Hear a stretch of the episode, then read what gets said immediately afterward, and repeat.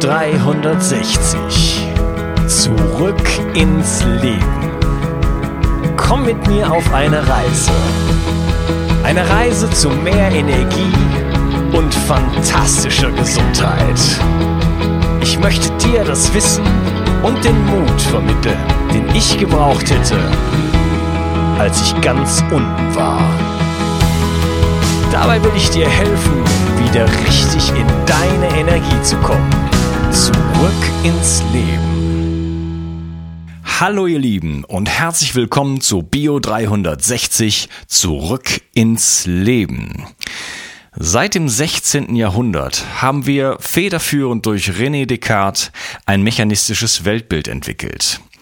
Aus diesem ist auch unsere heutige Medizin entstanden. Eine Medizin, die den Menschen als Maschine sieht und sich praktisch ausschließlich um die Biochemie und die Hardware kümmert. Das heißt aber nicht, dass es nicht noch andere Ebenen gibt. Welche Ebenen das sind und welche zukunftsweisenden Behandlungsmethoden daraus entstehen, erfährst du in dieser Episode. Mein heutiger Gast ist Experte auf den Gebieten Hormonbalance, Frauengesundheit, Mikrostrom, Ernährung und vieles mehr. Darüber hinaus ist er der erste deutsche Fitnesstrainer, der von Charles Poliquin direkt ausgebildet wurde. Aber viel wichtiger als das ist, dass er ein Forscher im Bereich neuartiger Behandlungsmethoden und damit sehr erfolgreich ist. Und deswegen ist er heute in meiner Show. Begrüße mit mir Daniel Knebel. Hallo Daniel. Ja, hallo Unkas. Ich freue mich, dass ich äh, mit dir dieses Interview machen darf. Vielen Dank auch für die Einführung. Ja, die Freude ist ganz bei mir. Äh, wir beide haben uns ja mehrfach getroffen, denn äh, wir kommen beide aus der gleichen Stadt. Ja, richtig. Genau. Und äh, deswegen hatte ich auch schon so ein bisschen Einblick in deine Arbeit und äh, ja, bin, du hast schon äh, mir ähm, gesteckt sozusagen, dass du aber schon viel weiter bist. Und wir werden heute uns so ein bisschen unterhalten über ja neue Behandlungsmethoden und was äh, du so im Petto hast und überhaupt was die was so auch die Geschichte ist von von Strömen, von äh, von von Dingen, die mir so auf die Biophysik wirken und ja. auch auf andere Ebenen. Vielleicht ähm, ja, wir haben den Menschen, ich habe es ja im Intro schon gesagt, äh, bisher sehr mechanistisch und biochemisch betrachtet. Ist das ist das noch aktuell äh, oder oder äh, welche anderen Ebenen müssen da eigentlich berücksichtigt werden deiner Meinung nach? Also die materialistische Weltsicht, wie du es auch schon richtig dargestellt hast, ist ja sehr früh entwickelt worden. Da ging es darum, dass man den Menschen als Maschine mit funktionierenden Teilen sieht, die dann auch, wenn sie nicht funktionieren, auf mechanische Art und Weise wiederhergestellt werden. Ähm, das ähm, berücksichtigt natürlich nicht die energetischen Prozesse, die im Körper stattfinden. Das heißt, die Biophysik, die biophysikalischen Prozesse, das heißt, was machen Energien, Schwingungen, Ladungen mit Zellen, mit Nährstoffen, mit Organen, das wurde in diesen ganzen Theorien nicht berücksichtigt, obwohl man ja schon sehr lange weiß, dass der Mensch eigentlich eine Komposition geladener Teilchen ist. Das heißt, jede Zelle, jedes Gewebe besteht aus aus Atomen. Das sind geladene Teilchen, die auch schwingen, die oszillieren. Und diese Perspektive auf die tiefsten Zellfunktionen und Funktionen der, der Lebenswelt, die wurde lange vernachlässigt. Allerdings war die Frequenzheilung oder die Heilung mit Schwingungen und Strömen eigentlich auch immer existent. Das heißt, wir wissen, dass Ägypter zum Beispiel Magnetamulette getragen haben, um sich damit zu heilen, um die Heilung des Körpers zu unterstützen. Ja. Ähm, die ja, die haben, so, die haben sich sogar irgendwelche Tierchen aufgelegt, irgendwelche Fische, die elektrische äh, Signale genau. aussenden. Richtig, genau. Das heißt, die haben, die haben die Elektrizität und die Schwingung und die Ladung der Umwelt versucht brauchbar zu machen. Da gibt es auch einige, bevor die Elektrizität entwickelt und erfunden wurde, einige Beispiele aus der frühen Medizin. Es gab magnetische Einlegesohlen, komplette magnetische Anzüge, ja, die man anziehen konnte, um hauptsächlich orthopädische Probleme zu verbessern. Ja, es war also sehr auf Gelenke, Knochen, Muskelfunktionen ausgerichtet. Es gibt alte Bilder, wo Damen im 18. Jahrhundert in einem, wie es da beschrieben steht, äh, französischen Pariser Salon stehen und alle an einem Fass sich festhalten und dieses Fass ist mit elektromagnetischen Steinen geladen und die fassen das an und haben sich dadurch von Gelenkschmerzen, Arthritis, Rheuma und so weiter kuriert. Ja, das sind so die mhm. frühen Geschichten. Wenn man noch früher geht, äh, wenn man über die Schwingungen nachdenkt, ist das älteste heilende Geräusch der Welt das Om. Ja, das kennen wir aus der Meditation. Om ist nichts anderes als ein sehr tiefer Heillaut. Ja. Dann hatten wir Klangschalen, Tongabeln, Gesänge, vor allem in Kirchen äh, und Klöstern wurden diese äh, Gesänge entwickelt und die hatten ja. ganz bestimmte Frequenzen. Ne? Das sind die Solfeggio-Frequenzen, ähm, die in der Tat auch auf den Körper gesundheitsfördernd wirken können. Diese Frequenzen wurden dann in den Liedern auch äh, verwirklicht. Und dann, als die Kirche und die Verantwortlichen fest, festgestellt haben, dass die Frequenzen auch eine heilungsunterstützende Wirkung haben, wurden diese ganzen Frequenzen in den Liedern verändert. Ja? Früher muss man ja. Auch, Was meinst du mit verändert? Die Oktaven wurden verändert, die Solfeggio-Frequenzen wurden aus den Liedern rausgeschrieben. Also so verändert, dass sie keine Wirkung mehr haben können. Ja? Oh, das, ist das nicht für die Kirche was Schönes, wenn man da reinkommt und man, man geht gesünder raus? Das ist, das nicht, ist das nicht Frage gute halt, Promotion? Ja, die Promotion hört nur dann auf, wenn man weiß, dass das die Lieder sind und nicht die Kirche. Ja, aber das merkt ja keiner. Die, die, ja, doch, das, da kommen die Leute schon relativ schnell drauf, vor allem weil früher der energetische Hintergrund äh, der, der Unterstützung der Gesundheit dominanter war, weil es nämlich keine Medikamente gab. Und wenn du keine Medikamente hast, dann verlässt du dich auf Phytotherapie, dann verlässt du dich auf Aderlass, äh, andere ursächlichere Heilverfahren, aber eben nicht auf Pharmazeutika. Und das war damals viel mehr im Bewusstsein der Menschen, dass solche Dinge auch helfen können. Ja, dadurch, dass wir die, die allopathische Weltsicht haben, also die, die, die Entwicklung der klassischen Medikamente haben, wo wir ja ähm, schon die ersten Patente, Friedrich Bayer hier in Wuppertal 1898 wurde das erste Medikament patentiert. Ähm, das Medikament hieß Heroin. Ja, ja, man mag dazu die, die Färbung dessen, was man dazu denkt, das kann sich selber jeder aussuchen. Aber die, die Daten sind faktisch korrekt. Das heißt, das erste patentierte Medikament, was mir bewusst ist, ist Heroin im Jahr 1898 in Wuppertal-Elberfeld, also genau da, wo ich gerade auch bin, durch die Friedrich Bayer Farb AG war es, glaube ich, damals. Ja, dann kamen immer mehr Medikamente dazu, dann kamen natürlich auch die ähm, Patentierbarkeit und damit auch die kommerzielle Nutzung. Rockefeller hat dann versucht, die Märkte zu zentralisieren. Ähm, der Medikamentenmarkt ist natürlich auch ein rohölabhängiger Markt. Ja, in Verpackung und Medikamenten werden Öle verarbeitet. Rockefeller hat also versucht, die Ölindustrie und die Pharmaindustrie und damit auch die Autoindustrie zu monopolisieren. Das hat er auch geschafft.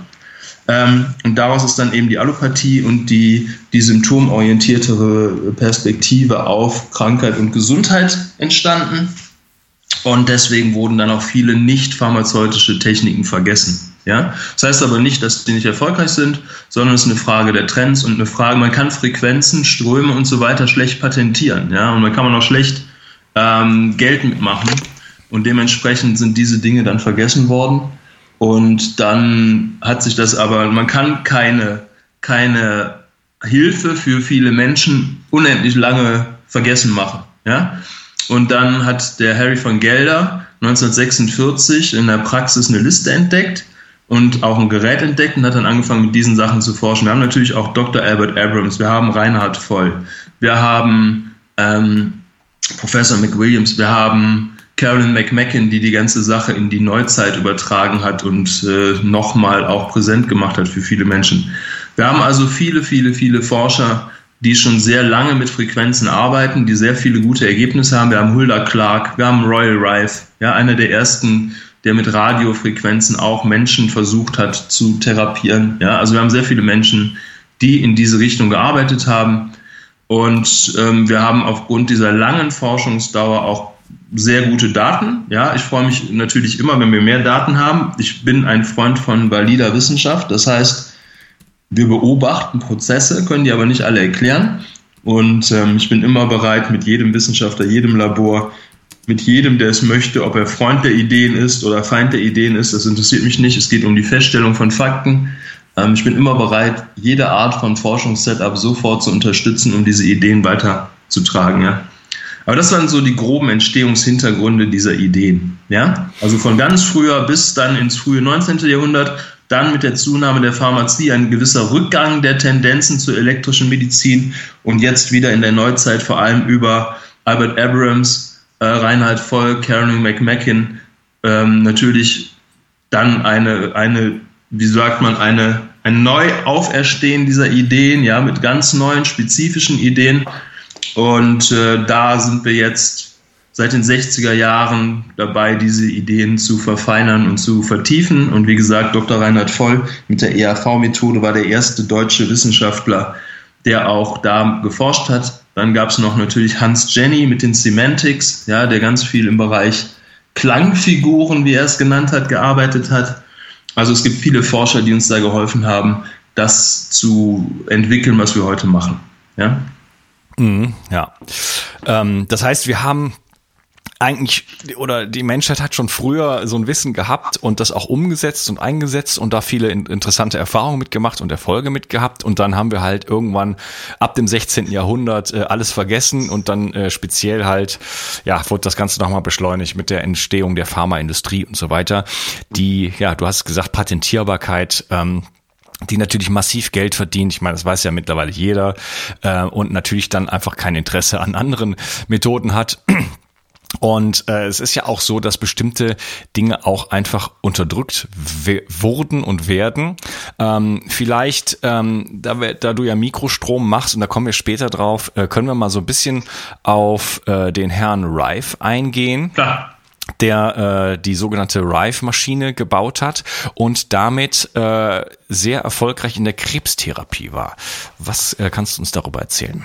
Also Roy Wright, wie du schon richtig gesagt hast, war einer der frühen Frequenzforscher, der hauptsächlich mit Radiofrequenzen, mit Radiowellen geforscht hat. Ähm, ich habe auch Kontakt zu Wissenschaftlern, die ihn auch noch persönlich kannten, ähm, die auch mit ihm geforscht haben und gearbeitet haben. Die sind natürlich dementsprechend älter, aber sie sind noch am Leben. Ja? Ähm, das erste Problem, was damals bei der Rife-Methode aufgetreten ist, ist eigentlich, dass die Leute durch die Radiowellen zum Teil einfach ohnmächtig geworden sind, weil die Informationsintensität so hoch war, dass der Körper das nicht verpacken konnte. Dann hat Rife mit Messungen und verschiedenen Forschungs- äh, und Versuchsaufbauten die Technologien immer weiter verfeinert und hat Basisfrequenzen entwickelt, die bei sehr vielen Verschiebungen der Gesundheit positiv wirken können. Ja? Das heißt, die Basisidee von Royal Rife war in der Tat, äh, Radiowellen über Beschallung, aber auch über das Berühren von schwingenden Elektroden in den Körper zu bringen und darüber die Zellfunktion zu verändern. Das war so die Grundidee von Roy Rife. Und daraus sind tausende von Frequenzprotokollen entstanden. Ja? Und ich selber habe auch ähm, einen sehr großen Apparat an Rife-Programmen. Ja, das heißt, ich habe hier ungefähr vorliegen, ich würde denken, grob geschätzt 2000 Programme ja, die für verschiedene Gesundheitssituationen vorteilhaft sind und die basieren alle auch auf den Ideen von Roy Rife. Wenn man das hört, das sind sehr hohe Pfeiftöne in verschiedenen Ebenen. Ja, das sind sehr, sehr plausible und interessante Art, mit dem Körper zu kommunizieren. Ja, der Royal Rife, der hatte ja äh, große Erfolge auch im Bereich der Krebstherapie und ähm, das, wo er hatte auch erstmal eine große Anerkennung. Äh, Wissenschaftler kamen zu ihm und haben sich das alles angeguckt und plötzlich hat sich die ganze wissenschaftliche Welt gegen ihn abgewandt und äh, Menschen sind gestorben und äh, Labore sind abgebrannt. Kannst du davon die, diese Geschichte auch mal so ein bisschen erzählen? Ja, es war wohl so, dass sich mehrere Wissenschaftler dazu bereit erklärt haben, sich die Methoden des Herrn Rife live anzugucken. Ähm, bei diesem Treffen mit diesen ganzen Wissenschaftlern äh, war es dann wohl so, dass ein Großteil der anwesenden Patienten eine Verbesserung der Situation im Bereich Krebserkrankungen hatten. Ja? Ähm, als es dann plausibler wurde, dass das irgendwie funktionieren könnte, nochmal, wir versprechen hier natürlich gar keinem irgendeine Heilung. Ja? Darum geht es nicht. Wir erklären lediglich, was Royal Rife da gemacht hat. Ja? Ähm, da sage ich aber gleich noch was zu. Ähm, wie auch immer, dann waren diese ganzen Menschen ähm, vor Ort, haben sich das Ganze angeguckt, haben festgestellt, das funktioniert ganz gut. Dr. Roy Rife hat ja auch eine eigene ähm, Mikroskopanlage entwickelt, das Rife-Mikroskop. Ähm, ja, und äh, dann, als dann klar wurde, dass das ähm, erfolgreich sein kann, da haben sich dann die Wissenschaftler natürlich wieder gegen den äh, Herrn Rife gewendet. Ähm, auch das Labor von ihm wurde ja von der FDA durchsucht unter dem Verdacht der Verwendung nicht zugelassener medizinischer Geräte. Ähm, aufgrund dessen ist er dann in den 60er Jahren war es, glaube ich, ist er dann nach Mexiko geflohen auch, ja, wo er dann letzten Endes auch verstorben ist, wenn ich mich daran recht erinnere. Das heißt, ähm, wir haben ähnliche Phänomene ja auch in der Neuzeit schon erlebt. Das heißt, wenn jemand äh, in der Lage ist, ähm, Dinge auf eine revolutionäre Art und Weise zu verändern, auch die Gesundheit der Menschen, ähm, und das basiert nicht allein auf der Biochemie, dann wird das erstmal kritisch betrachtet. Ja, keiner widerspricht dir, wenn du sagst, jeder Mensch besteht aus Atomen. Lebenswelt ist eine elektrisch geladene, schwingende Welt. Da werden wenig Leute widersprechen. Wenn du diese grundlegenden Prozesse der Lebenswelt dann anwendest, um Zellfunktionen zu verändern, dann sind die Leute plötzlich überrascht. Wir können mit dem Handy in Afrika anrufen, das ist alles Strahlung, die durch die Luft geht. Ja? Wir können jederzeit über eine iWatch oder was auch immer das Wetter abrufen und und und. Das wundert keinen. Das sind alles Frequenzen, Schwingungen, Ströme, die durch die Luft geschickt werden, wo der Körper mit umgehen kann und auch die Empfangsgeräte mit umgehen können. Wir wissen von schädlichen Strahlungen aus der Umwelt, ja, die auf den Körper wirken, ähm, auch von elektrischen Feldern, die schädlich wirken können. Ja, Beispiel ähm, die, die Umspannwerke, ja, die dann zu erhöhten oder auch die Ober Landleitung, Hochspannungsleitung, die dann zum Teil Daten gezeigt haben, wo die Leute mehr Leukämie bekommen haben in manchen Gebieten, ja, solche Sachen. Ähm, auch das wird akzeptiert, wenn man aber sagt, man, man hat da Ideen, das Ganze so zu steuern, dass es den Menschen hilft, ja. Und Hilfe kann sowohl äh, Wellness, Beauty, Entspannung, Konzentration sein, kann aber natürlich auch sein, ähm, Rehabilitation von verschiedenen Problemen im Bereich Bewegungsapparat und und und. Also sehr vielfältig einsetzbar. Das finden die Leute komisch, ja. Aber mit dem Handy in Afrika anzurufen, das ist okay. Das heißt, es ist eine sehr sehr materialistisch, biochemisch geprägte Sicht auf den Körper und das ist im Handybereich normal, aber wenn es um den Körper als elektrisches System geht, nicht normal. Ja? Wobei ja. wir wissen, dass es so ist, ja. Ja, ja, wir sind natürlich einfach jetzt durch die durch unsere Geschichte einfach sehr geprägt in diese Richtung. Also ich meine, wenn man eine Krankheit hat, dann geht man irgendwie zum Arzt und der schickt dann in die Apotheke und dann geht man nach Hause und isst das und dann ist man irgendwann wieder gesund. Ja, äh, im Optimalfall. Und äh, das ist halt das, was die Leute kennen. Und. Antibiotika und Cortison und solche Sachen sind halt absolut allgegenwärtig. Und äh, ich meine, ich, ich lebe ja gar nicht so sehr in so einer Welt, aber wenn man mal da dann wieder Kontakt bekommt dann und mal die Leute so ein bisschen äh, ja fragt, ne, dann, dann sieht man mal, was da wirklich, wirklich auch ähm, ja, äh, los ist und was da genommen wird, was die Leute ja. wirklich dann, wie viele gesundheitliche Probleme die haben und äh, wie die Sachen dann angegangen werden, nämlich in der Regel halt so. Ja, das ähm, ist natürlich eine Frage der Perspektive auf die Entstehung von Krankheit, Schrägstrich, dem Erhalt und der Förderung von Gesundheit. Ich bin gar kein Freund von dieser Krankheitsperspektive, ich bin ein Freund der Gesundheitsperspektive. Hm. Ja, das heißt, Krankheit ist als erstes mal die Abwesenheit von Gesundheit. Ja, und das auf verschiedenen Ebenen. So. Und meine Ideen sind so, dass es gar nicht darum geht, spezifische, wenn du so willst, Krankheitsbilder oder Verschiebungen da irgendwie zu lösen. Das ist gar nicht mein Job, sondern ähm, ich will die Leute über Bewegung, über äh, natürlich auch Frequenzenströme, über Ernährung, über Supplementierung, über möglichst viele Wege so stabil und gesund bekommen, wie es eben kann. Und dass dann in der Peripherie auch Symptome verschwinden können, das ist klar. Aber das liegt nicht daran, dass wir darauf bestimmt eingehen, sondern es liegt daran, dass einfach, wenn du ein gutes Grundkorsett hast an funktionierenden Organen, Zellen, Schlaf, Trinkverhalten, Essverhalten, Bewegungsverhalten, wenn diese Dinge stimmen, dann kommt es gar nicht zu einer Abwesenheit von Gesundheit und damit zu Symptomen, die wir als Krankheit interpretieren. Ja, da bin ich ganz bei dir. Also das ist die Perspektive. Ähm, ich, ich habe gar nicht diesen krankheitszentrierten Ansatz hier internistisch, orthopädisch. Das interessiert mich nicht, weil die ja. Ursachen der Probleme sind alle ähnlich. Genau. Also wir haben ja dieses, dieses Bild, aha, jetzt ist irgendwas kaputt gegangen, äh, ganz durch Zufall und das muss ich jetzt reparieren und dann schmeißt irgendwas da drauf oder rein oder mach, schneid irgendwas weg und dann, dann ist es wieder in Ordnung. Ja, ähm, aber Heilung, Heilung entsteht nie durch ein Medikament, sondern Heilung entsteht immer nur äh, aus dem Körper heraus. Wir haben, der Körper ist ein absolutes Wunderwerk und äh, von uns auch noch überhaupt nicht verstanden, meiner Meinung nach. Und äh, der einzige Heiler ist der Körper selber. Nur und der Mensch selbst. Ja, nur leben wir in einer Welt, äh, die halt sehr viele Gefahren für diesen komple unglaublich komplexen Organismus äh, bietet. Und äh, ja, wenn wir von allen Ebenen da äh, quasi ja Stressoren reinbringen, äh, Gifte reinbringen und äh, einfach äh, Organe schädigen und so weiter, dann ist halt irgendwann mal Ende und dann kommt es natürlich zu einer Disbalance und dann kommt es zu Fehlfunktionen und so weiter. Und deswegen bin ich ganz bei dir. Äh, erstmal die Gesamtgesundheit muss hergestellt werden und äh, daraus erfolgt dann oftmals einfach auch äh, ja Heilung von, von allen möglichen Sachen natürlich. Wenn dann, wie gesagt, genau das, wenn der Darm funktioniert, wenn die Leber funktioniert, wenn du dich bewegst, wenn du dich gesund ernährst, wenn du richtig schläfst, wenn du richtig trinkst und so weiter und so weiter, dann hast du schon so viele Faktoren, die den Menschen gesünder machen können, in einem Konzept zusammengefasst, dass eben dann auch eine Verbesserung von Symptomen, äh, die wir in der klassischen Medizin kennen, auftreten kann. Ja, aber ich möchte da noch mal kurz drauf eingehen. Punkt eins ist, ähm, die Perspektive auf die sogenannte Pharmaindustrie. So, viele wissen von euch, von den Zuhörern, mein Sohn hatte im Jahr 2013 Burkitt-Leukämie.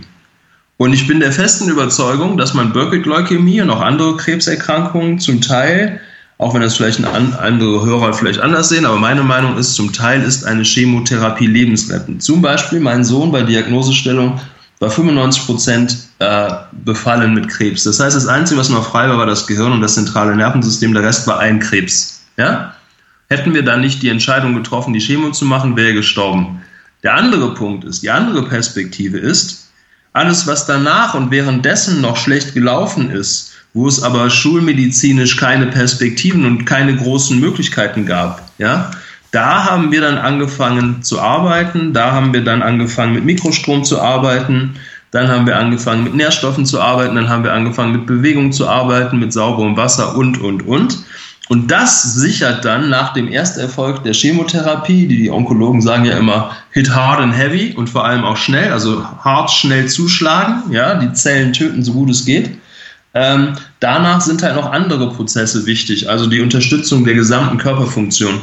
Und da haben wir sehr viel gearbeitet. Mein Sohn gilt heute aus der Kombination der Maßnahmen heraus als geheilt.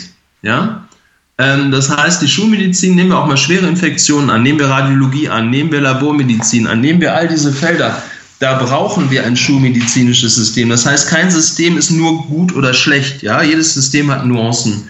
Ähm, das, die andere Perspektive ist, es gibt Heilpraktiker, die ihre Arbeit nicht so machen, wie man sich das wünscht. Da gab es mal so einen Test, da haben die dann verschiedene Heilpraktiker angerufen, da haben sie behauptet, der Kunde hätte eine Krebserkrankung und nur einer von 25 hat den Kunden ins Krankenhaus überwiesen und gesagt, das ist eine hoch ernstzunehmende Problematik. Das heißt, es ist immer eine Frage, was hat man vor sich und dann wählt man die für den Menschen besten Tools aus allen Welten aus. Und bei einer akuten Infektion zu hoffen, dass man da durch äh, sauberes Wasser trinken eine, eine Lunge wieder sauber kriegt bei einer schweren Lungeninfektion, das ist natürlich utopisch. Auf der anderen Seite kann man natürlich über Lebensführung und so weiter dafür sorgen, dass die Affinität für Erkrankungen oder für Verschiebungen der Gesundheit sinkt.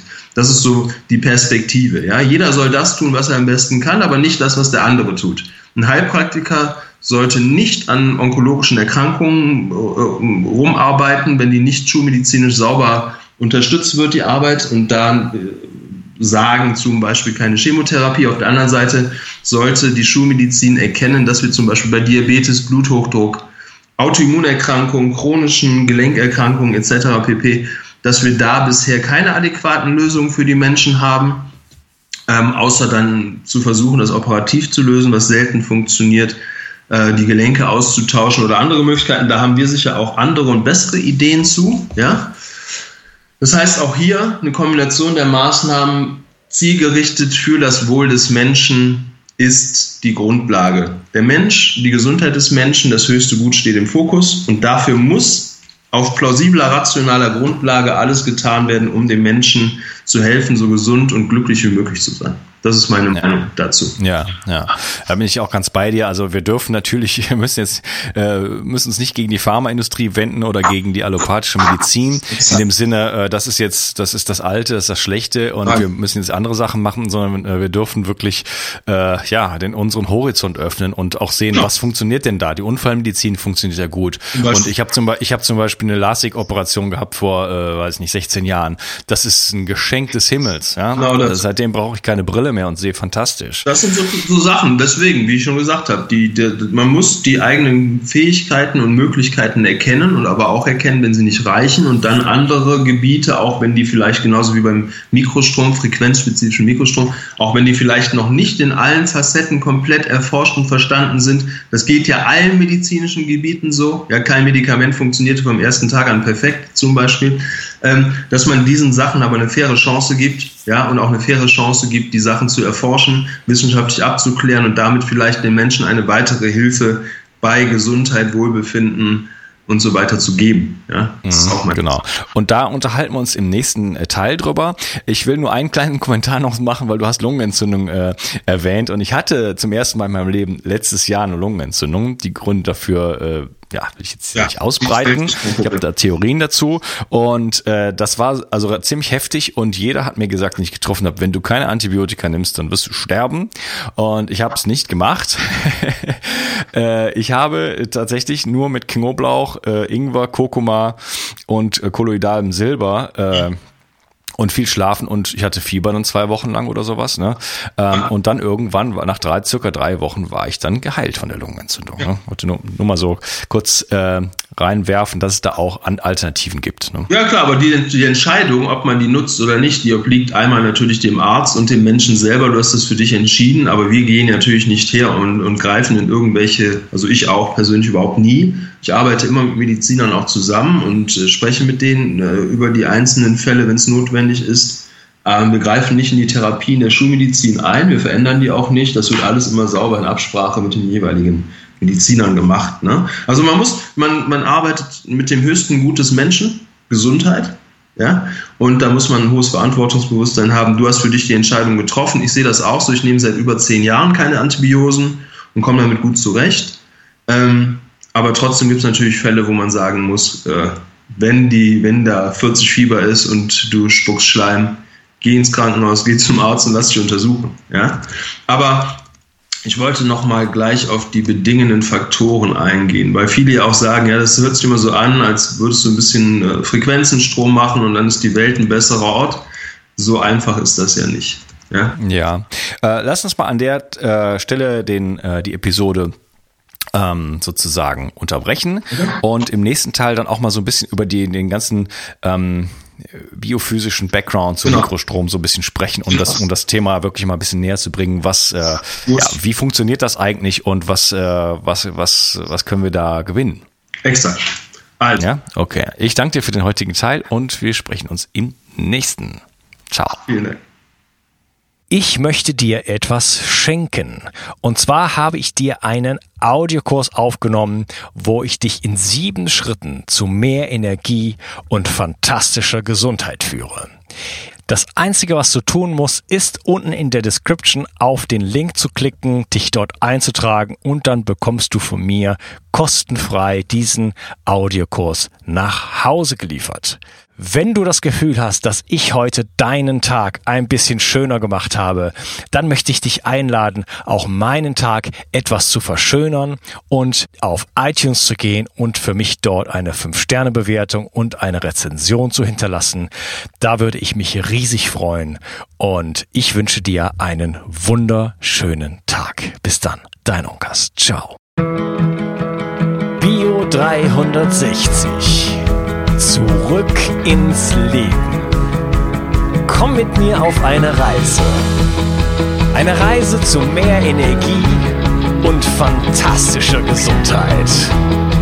Ich möchte dir das Wissen und den Mut vermitteln, den ich gebraucht hätte, als ich ganz unten war. Dabei will ich dir helfen, wieder richtig in deine Energie zu kommen. Zurück ins Leben.